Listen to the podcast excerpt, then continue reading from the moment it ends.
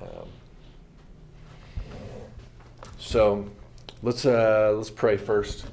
We'll ask the Lord for wisdom, and then we'll see if we can find some um, some helpful information tonight. That'll maybe help you. Okay. Father, help us to set aside the craziness of the day, the busyness of the day. Sounds like all of us have had um, physically and mentally exhausting days, challenging days, and we just thank you that in your providence, you sit there and every single step of our day has been decreed by you. And so that uh, gives us peace and calm in the storm, knowing that everything is exactly according to your plan for the day. And just pray that you give us the strength to be just faithful just as we walk through the day. Help Find us, find us faithful to you, Lord. And to do that, Lord, we have to be in your word be meditating on your word. We have to be praying and seeking your counsel through the day and just thinking about what you would want us to do in these situations. So, tonight, Lord, as we move from what the gospel says to now how to share that gospel with a world who doesn't want to hear it and who is happy to be where they are and they just want to be left alone. Um, give us wisdom to sow your seed, knowing that uh, you will cause the growth, you will give the eternal life. And again, we just need to be faithful, just to be out there and sharing the good news of the hope that's in Christ, who died for us so that we can be here, learning from your word. In Christ's name we pray. Amen. So, when we start talking about launching a conversation about the gospel, um, you know, like we said, the world has a very different grid that they filter everything through. So, everybody has this filter in their mind. We all have the same set of facts, right? We all have the same input coming through our eyes in the world. It's just what do we do with those facts? Take scientific facts, for example. We all have the same scientific facts, and where we see creation, they see evolution based on that worldview, that grid work that they've been taught to filter things through keeping in mind that they are spiritually dead, right? So there's nothing in them that seeks for God. Isaiah chapter 40, I believe it is, says that God hides his face and he does not hear. So, you know, that's to be expected. When people don't want to hear it, they don't want to talk about it. Uh, when people uh, exhibit a seared conscience, like their sin doesn't bother them. They sin willingly. And it, it bothers you, and you don't understand why it doesn't bother them. Well, it's really normal. Like sin is just so normal, and it is like just getting worse and worse, right? Like what used to be a little appalling to the general population, you know, a couple decades ago is just way normal now. Like it's just on TV. It's in newscasts and just like it's just accepted. Conscience has just been seared. So I think part of it is just being calm through it and just understanding that, you know, we have a very different point of view, but our job is to get on their side of the desk and see the world through their eyes and meet them where they are and have a conversation with them in the same direction. Uh, motivation is two things the pull of desire and the push of discomfort. We're there to be the pull of desire, to love them and to encourage them and to hold their hand, to pull them along. The Word of God is there to convict, and the Holy Spirit will convict, and that puts the push of discomfort. So it's a little bit of both, right? We're making sure that we don't dull the edge on the two edged sword, right? We don't dull the gospel. You don't leave out the hard things. You say the hard things. That's the push of discomfort, but we hold their hand, put our arm around them. And like somebody with a sprained ankle, we put their arm over our shoulder and we walk with them through life because they're hurting. So, I think the most difficult part of evangelism, which, well, I don't think you have this problem at all. I think you're really good at initiating a conversation. You? Yeah, you. I thought you said Man. Uh, for me, initiating a conversation is the hardest thing. But if you remember what it was like, um, do you remember the first time you rode a bike, like without somebody holding onto the seat? Can you still remember that? You remember it? I don't know if Yes. I'm. I don't know. We hit a tree. You hit a tree? It was terrifying. Yeah. I just remember that feeling of somebody holding the seat, holding the seat, and then that first time they let go and like the bike stays up, and you're like, and from that point on, man, you're just off and you're just going. And you still had training wheels on, maybe, but they kind of, your parents move the training wheels up a little bit, and every now and then they kind of touch a little bit, but you're like, I got it. And they take it out. It's like just something clicks. And so sharing the gospel is a lot like that. You know, getting started is the hard part. And then once you just get started and get going, it's okay. You fall over, you crash and burn, you get a few scrapes and bruises. You're not sure if you want to do it again, but you just start to find that it, it really is a lot of fun talking to people about the Lord. And why is that? Because you love the Lord, right? The reason we talk about it, it's an act of worship. Like your love for the Lord and what He's done for us, like that just sometimes it just builds up in you, it just kind of bubbles over onto the people around you. And so when we're sharing the gospel, a lot of times our motivation is, and should be, love. And so when you're trying to love someone and they beat you up and, um, you know, drag you out to the edge of town and try to throw you off a cliff, or maybe report you to HR, one of the two. One's a little more severe than the other. But, right, you get up, you pick yourself up. Does that change how you feel about the Lord? No. What does it reveal to you? It reveals to you what's behind door number two man. You're adding experience and you're matching your experience with the Word of God and you're gaining experience of what mankind is like. And you see what man is really like according to the Word of God. So, um, you know, try not to get discouraged. The hardest thing is just figuring out how to start the conversation and talk about spiritual issues with somebody who is not spiritual. Or when they say spiritual, they mean, that's right, smoking weed on a yoga mat. That's right. Um, or new age type thinking, right? Like when people say they're spiritual, probably a 99% chance they're really saying they're idolaters, right?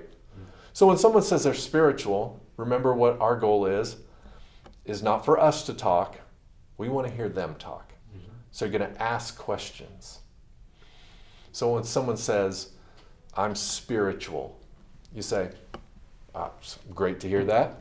In fact, there's a favorite author of mine that always says, the most important thing about you is what comes into your mind when you think about who God is. So, since you're spiritual, please tell me what you think God is like. So, that's an easy, easy one, right? anytime anybody is talking about anything spiritual, just say, favorite author of mine, A.W. Tozer says, the most important thing about you as a person is what comes into your mind when you think about who God is.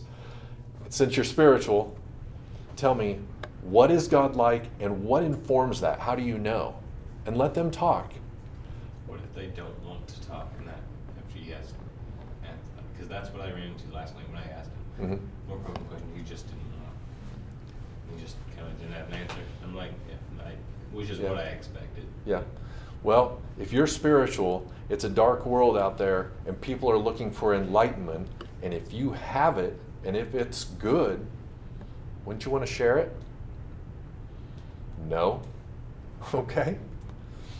I do know God, and I am really excited about it because I know the God of the Bible, the God of the universe that's revealed himself to us, who's created and owned everything. You know Genesis 1 1, right? In the beginning, God created the heavens and earth. He's perfectly holy, and he demands perfect obedience. As a spiritual person, what do you think of that? Or as a spiritual person, what do you think? What do you think of the Bible?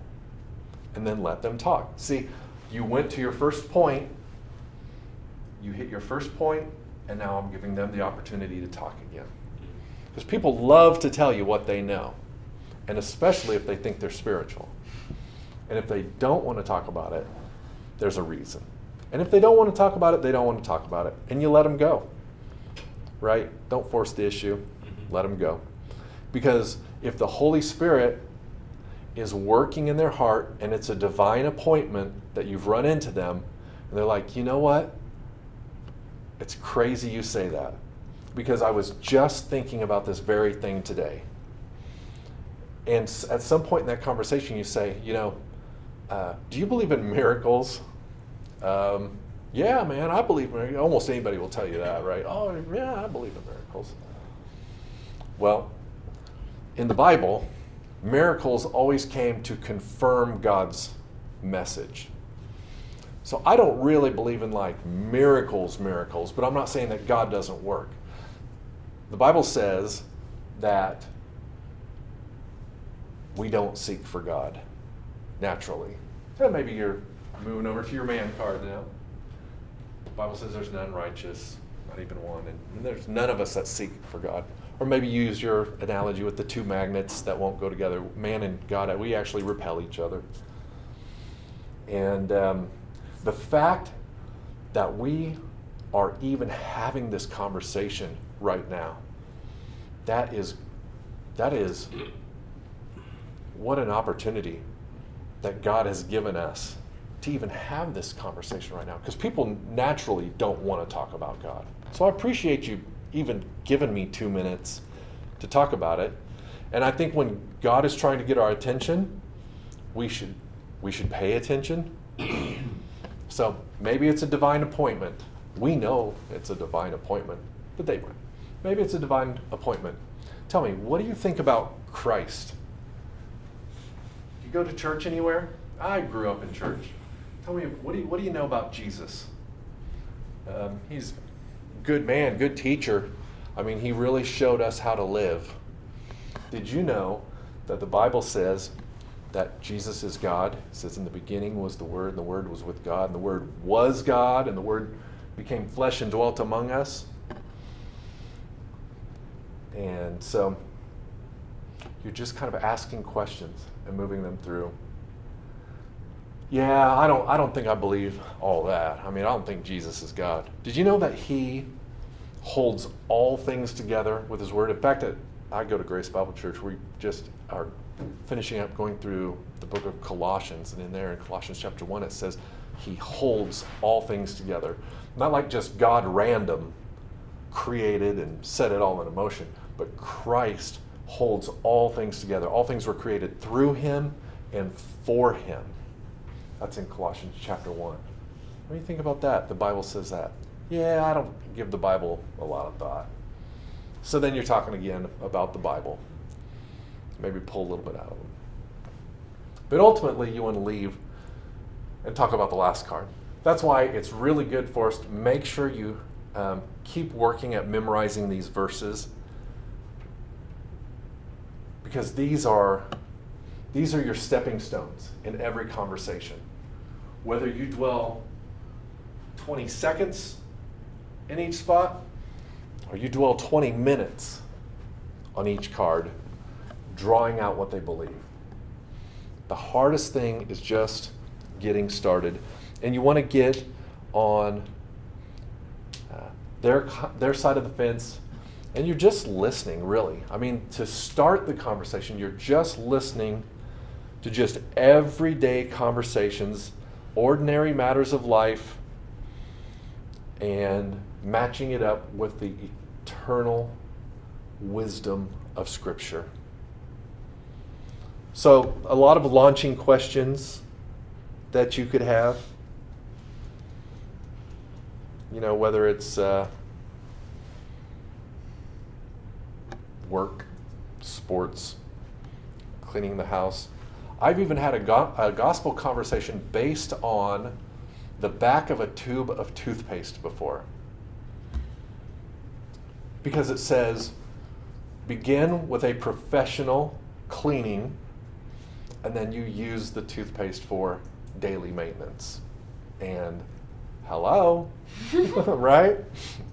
We need a professional cleansing, and then we feed our spirit with daily maintenance.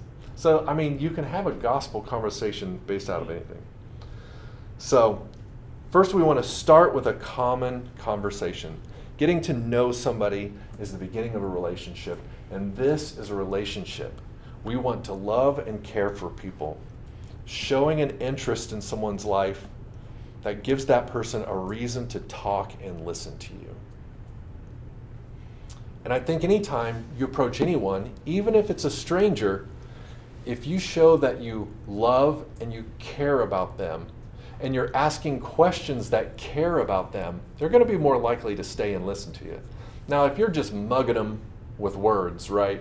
If you're just showing up and you're just going to blast them with what you know about the Bible, they're like, "Yeah, I'm I really don't have time to stand here and listen to you talk for 20 minutes." But if you're asking me questions, you want to know what I think, I would love to stand here for 20 minutes and tell you what I think about the world. People love to hear themselves talk, and they love to tell you what they know. And that's really, really our goal. Our goal is to start a conversation that shows that we care. Our goal is to talk on a level that's more personal than how's the weather today? Is it still cold out there? I heard it's supposed to be warming up turn or burn. No. Hmm. Turn or burn. Right, you don't. That's want just light conversation. That took me. You don't wanna that be took like- me a second. I got there. Yeah, you don't want to be like that. Ask about somebody's family. Ask about where they work, where they're going to school, their education. What's uh, what kind of music do they like? What are their hobbies? Have any pets? And as you find out what interests the unbeliever, you will know and understand him or her, be able to relate to their feelings and ideas. I think another thing that I kind of think about is in our evangelism efforts, we are way too broad in our thinking. So you say, Who are you trying to reach? I'm trying to reach everybody. Well, he who's faithful with little, the Lord will give you more. So let's be faithful with one person, two people, three people. And that's where your list comes from. Just pick two or three people and just be faithful to care about them, to love them, to pour into them, asking them questions about their life, what's going on in their life. Like, this doesn't all have to happen in a day. Like I said, my process of coming to Christ was at work conversations for six years. So it was six years of somebody caring about me and asking questions and just everyday conversations in the office. That doesn't mean um, to not pursue it. Don't let it be six years because you're not trying. let it be six years because they're rejecting you for six years and you're not giving up on them as a person, right? So just sit there, know their name, obviously. If it's somebody that you work with, you'll know their name. But if it's somebody that you just bump into, learn their name and remember them. Because next time you bump into them at the store and it's a month later and you're like, Mary, I haven't seen you forever. Do I know you? Yeah, remember we talked out front. Um, I was asking where you go to church, and you said you were going over here, but uh, you hadn't been going a lot. You been going anymore? I've been thinking about you, been praying for you. And the here's some random guy, without it being creepy. I've been watching you. Yeah, I've been watching you, Mary, from afar. I've been. I've had my eye yeah. Again, don't let it get creepy. Mm. Care for people, right? Oh, Mary, I, you know, when we had that conversation last time, I remember that when we talked, you know, you were saying that you were really struggling um, because you had a niece who was sick. How did that turn out? I'm not saying you're going to remember intimate details of every person's life, but think of yourself as it's kind of like detective work in a way. Like you are caring about people, you want to learn more, you want to discover more, not to be manipulative in any way, but to genuinely care for people and engage in their lives, love them, and show them the love of Christ. You know the gospel. You're just looking for the opportunity to care for people, show the love of Christ. Remember, we were talking a little bit, this is Pastor Rick's thing when he used to say Christians are like glow toys. And so Christ is the light, and as Christians, we want to draw close to the light. And so when we're in God's Word, when we're at church, when we're around each other, we want to draw close to the light so that when we're out in a dark world, it might be dim, but we want to reflect His glory. We want to reflect His love. We want to reflect the light of Christ in a dark world. And that hopefully, with the Holy Spirit's drawing, they'll be drawn to that light. Not because that light illuminates who you are, but that light is a reflection of who He is. So, obviously, use people's names, communicate authentically, be a, be genuine, be genuinely concerned. But when you get back to the car or wherever you are, write that person's name down. What you talked about, whatever you uncovered in their life that you can take home and pray about. You know, keep just a little journal. Go out to Hobby Lobby or something. Just get you a little journal that you just keep in the car that you ran into so and so at the store and they're dealing with this. Even if you never see them again, just pray for them. Mm-hmm. Add them to your list. Always keep two or three people on your daily list to pray for. And you will be blown away by what the Lord does. But here's the problem with our efforts because um, our efforts and our time and our energy, it's a lot like light. It can be a floodlight where it's diffused over a, a wide area. And so, if you're not getting a lot accomplished at work, it might be because your efforts and your energy are spread over a wide area when you really need to just focus on being really good at this one thing, like whatever your job is. Be focused on this one thing and quit tar- trying to do everybody else's job and being in everybody else's business. Focus on this one thing.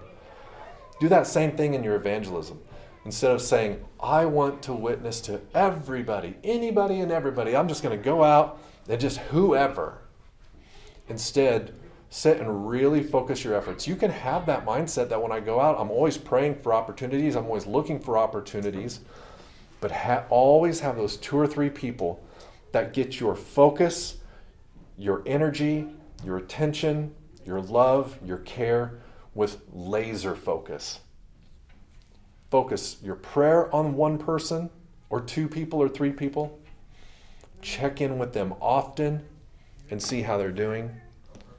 Ask questions, ask lots of questions, and keep drawing stuff out of them. And if you're not good at remembering things, go back to your little book and jot yourself notes about what you talked about and what they care about. Pay attention when they're talking. What they are saying is more important than what you are saying. Because when it's time to talk, you'll know what to say, right? I mean, we've just spent, what, five, four or five weeks talking about what to say. And that's why we memorize these four points. You always have these four points in the back of your mind. And you're always ready to talk about any of these four points at any time because you've memorized your verses. And as you're reading your Bible, you're building depth behind each of these doors, a storehouse of all that you know about God, all that you know about mankind, all that you know about Christ, all that you know about living, repenting, and believing and living the Christian life. So you, you're ready for that. So now you pull it out of them, get them to talk, and then be ready to give a good answer. A good listener will pick up on issues or events that are troubling somebody. Like everybody has troubles, problems, concerns, and a good listener will start to notice these um, themes that are important to your person. And then you can gen- uh, communicate genuine care and love for them. So, good listening skills involve more than just your ears. your body language is important too. What did Chris Gerson used to say all the time when you first thing you do before you talk, fix your face. Somebody might say something that is absolutely appalling to you, and you have to make mental note if I have a habit of making facial expressions that I am horrified at what this person is saying, fix your face before you speak. Be aware of your body language. Don't be closed off. Don't cross your arms. Hey, You can now. That, that seemed targeted. That one was, but I don't think you're being closed off right now. I know. But you know what I mean? But you know what? Have you ever encountered people that have a body language like Yeah. their eyes are their eyes they're looking where they want to go. They're looking for the escape. Um, yeah, I mean when their arms uh, crossed arms, they're closed off. They don't want to hear Mm-hmm. uh, things like that. So just be aware, care, good body language, maintain good eye contact, be patient, resist distractions. If you've shared the gospel for any amount of time, especially if you're going like on HCC campus like you do, it's guaranteed. Like you're going to get into a good conversation. What's going to happen? Their friend always comes up and jumps in, right? Mm-hmm. My grandpa was a pastor. Oh, great. Here we go. Here comes the distraction. My grandma was a pastor. Yeah, there you go.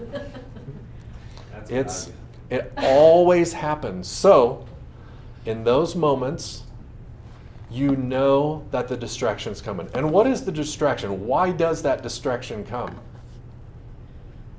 Snatch that seed up quickly. The parable of the, the soils and the seed, Oh, right? So you're sitting there and you're casting seed and you're making a little bit of headway with somebody, and it never fails that somebody will jump in and interrupt or distract. There's always a distraction.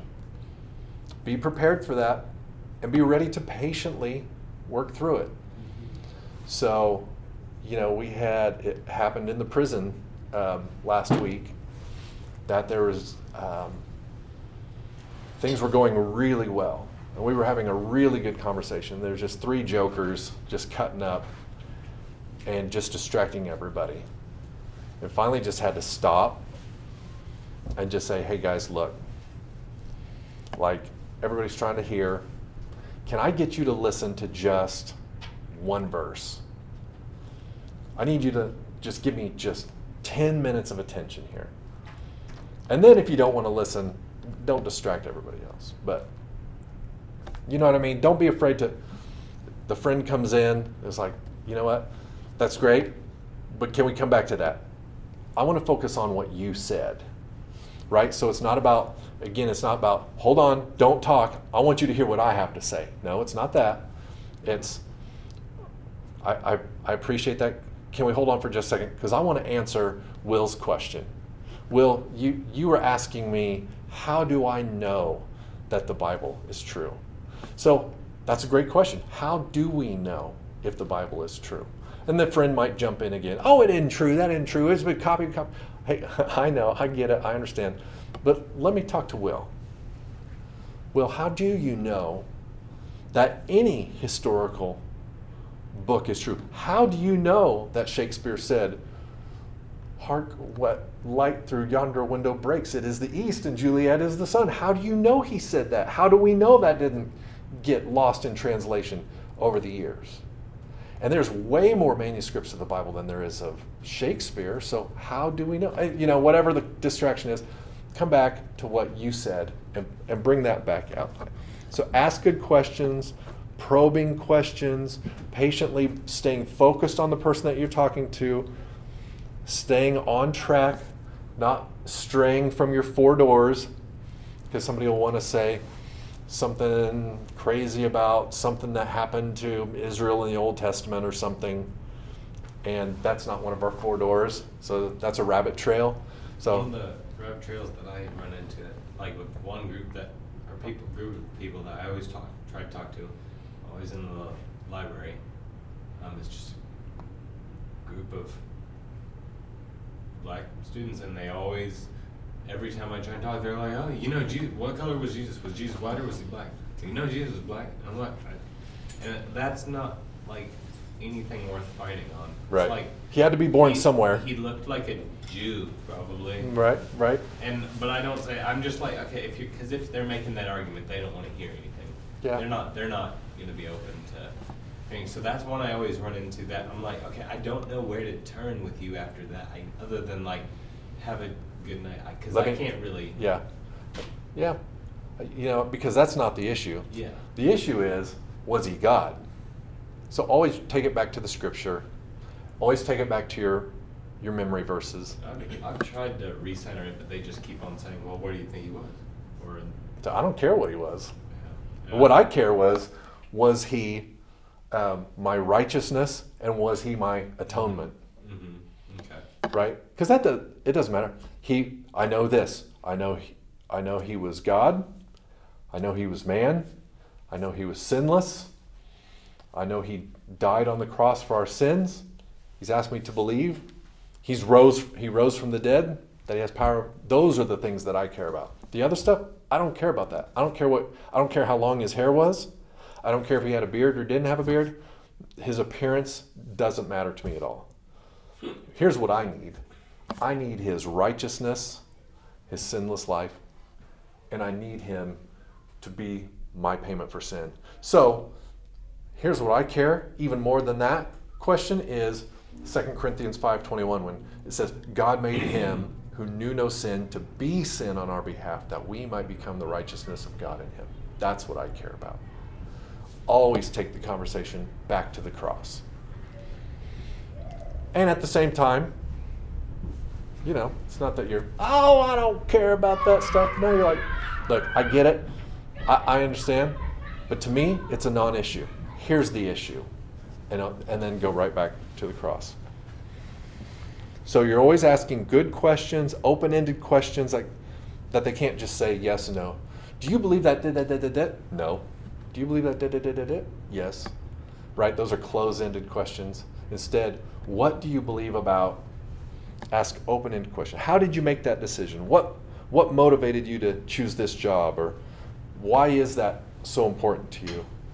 That might be a good question to ask in response to that. You know, I've, I, I hear that a lot, and let me ask, because I don't know. Why is that issue so important to you? If you feel like going down that rabbit trail. Well, the issue is I know they don't care. Yeah. They're just saying it to. Yeah, just get under your skin. Yeah, and I'm, so at that point, I'm just yeah. Then I move. Take on back- yep, take point- back to the I cross. move to point two because I'm like, okay, There you go. when to walk away. Yep. Um, yep. Ask them what what's troubling you. You know, you notice something going on. What's troubling you?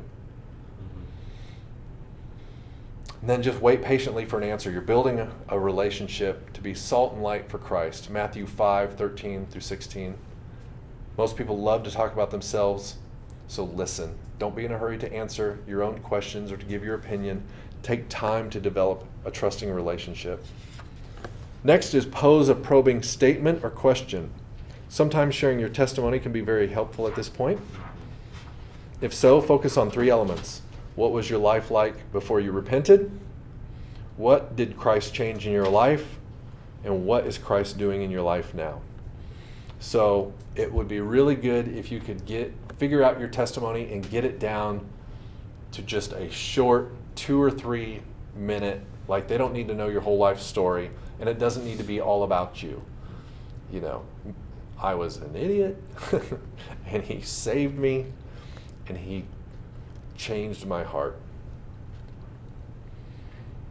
before i didn't care if i sinned i didn't even know that i was sinning like things would bother my conscience but i just thought god forgave everything but then i read the bible and i saw that the bible said blank and when I saw that, I knew I was in trouble.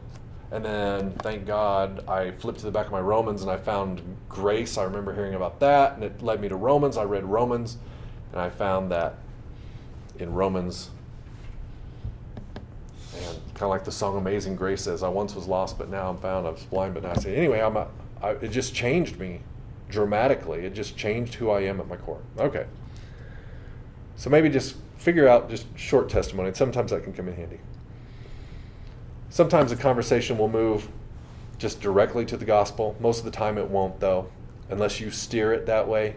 So you got to find that stepping stone, that probing question, that verse that answers a struggle that they're having, that turns the conversation towards the gospel. So, like somebody at, at my work, my goal is to, I have one goal with this person. I want them to read Romans. That's my only goal. Read Romans. And so they'll say something about something they saw in the news. Ah, That's Romans 1. And then they'll talk about something else that they heard. That's Romans 3. How is it that people can go to church and then ah, that's Romans 6? You know the government, that's Romans 13. I'm telling you, you got to read Romans. We have this conversation every day. Every answer to every question you keep saying, it's in Romans. Go read Romans. Our goal is to get people in the Bible reading God's Word. Jesus and the woman at the well. Think about the way that conversation started. Just talking about water. And Jesus takes just water and turns it to a conversation. Whoever drinks the water that I will give him will never thirst. John 4:14. so they're moving from a secular topic of water to the spiritual topic of living water. Be looking for ways to bridge that gap from the secular to the spiritual if it's not just naturally going that way. Simon Peter stood by the lake drawing nets and talking to Christ about fishing, so Jesus used a challenge that fishermen would understand. And he says, "Follow me and I will make you fishers of men." In Matthew 4:19. Then Jesus moved the conversation from the secular topic of fishing to a spiritual dimension of fishing for men. So, one potentially helpful way of doing this is to listen for key themes that come up in conversations. Some have conceptualized the history of redemption as forming around the four key themes of creation, fall, redemption, and consummation. Interestingly, many life experiences can be viewed through the lens of these themes as well. So listen for these themes in a conversation with an unbeliever that can provide a way to transition the conversation to the gospel. So if they're talking about something, uh, that is creation. They're talking about a beautiful day. What a beautiful day. That's creation.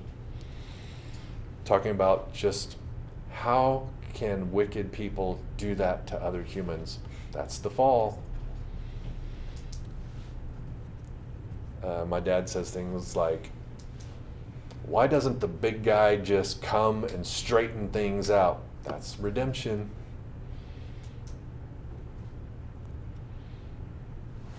Christmas time. Why can't every day be like Christmas? The Elvis song.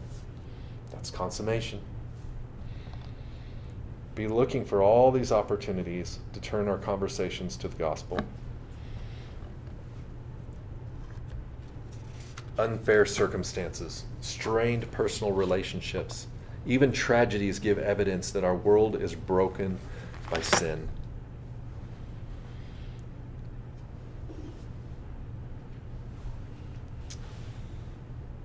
Few other examples that might work for you. With your health weakening, are you thinking about where you will spend eternity? You know, when you're moving your dad into hospice, I know that's tough. It always concerns me. I mean, that's a tough subject. I mean, you think about eternity? I mean, that's going to be us in a few years. Do you think about eternity? You know, uh, the uh, question that we had a couple of weeks ago, we said, uh, if you were to die today and stand before the living God and he were to say to you, Why should I let you into heaven? What would you say?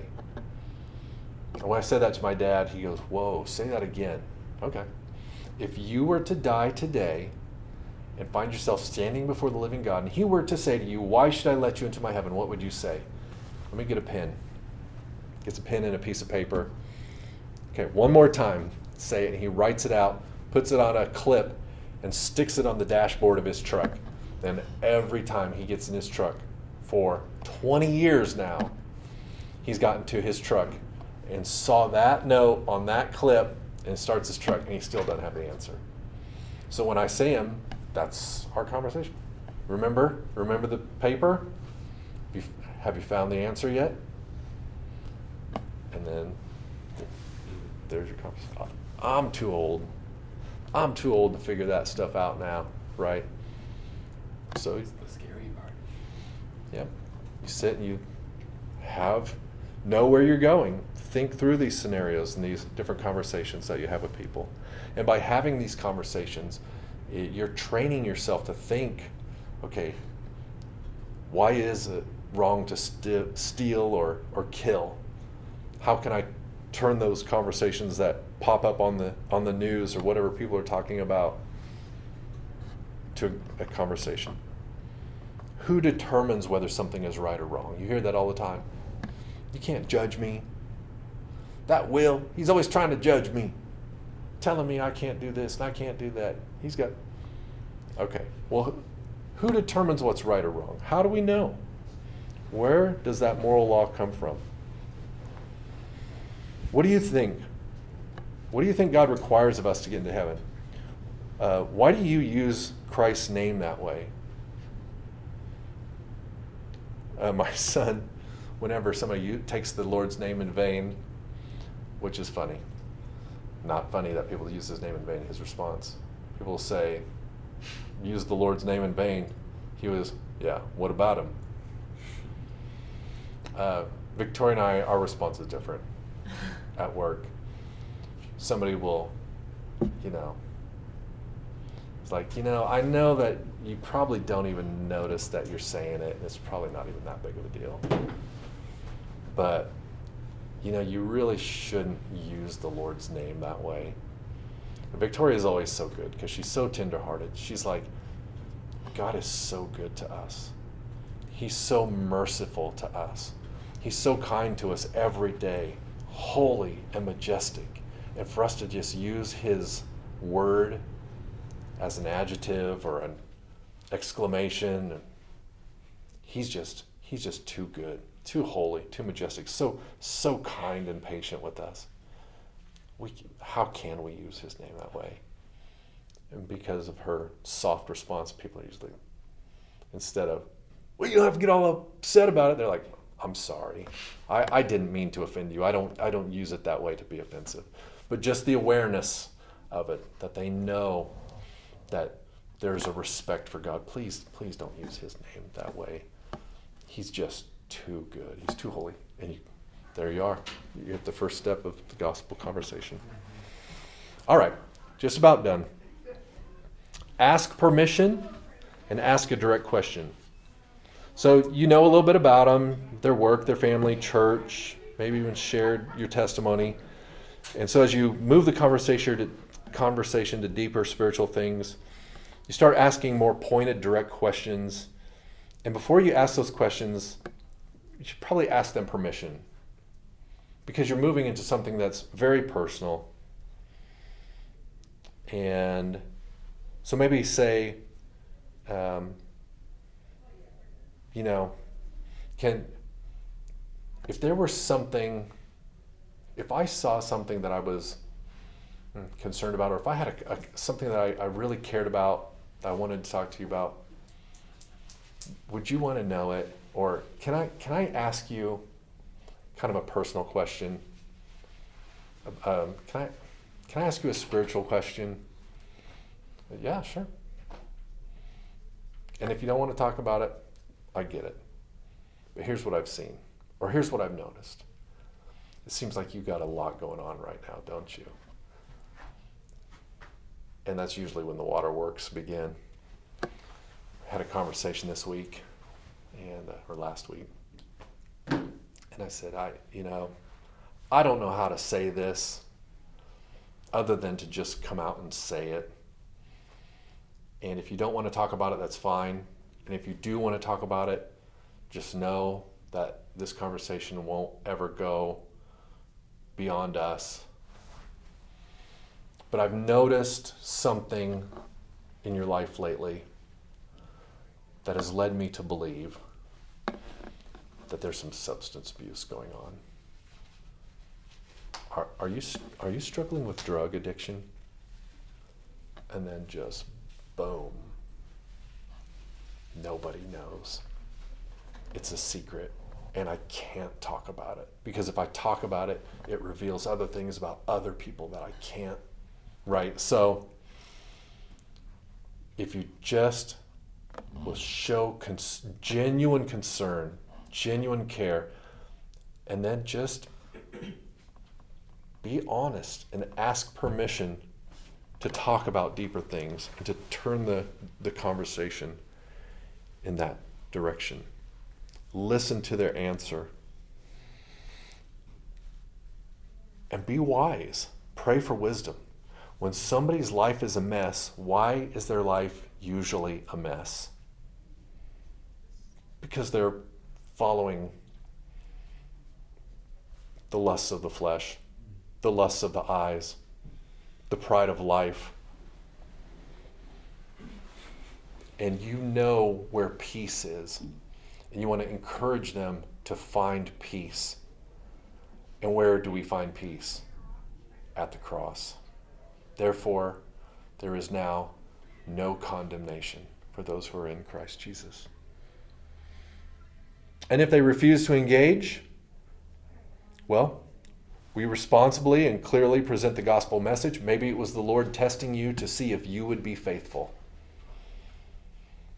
If nothing else, it might just be the Lord testing to see if you're faithful. Carry that gospel baton. And if they don't want to talk about it, they start to mock you, then walk away and go find someone else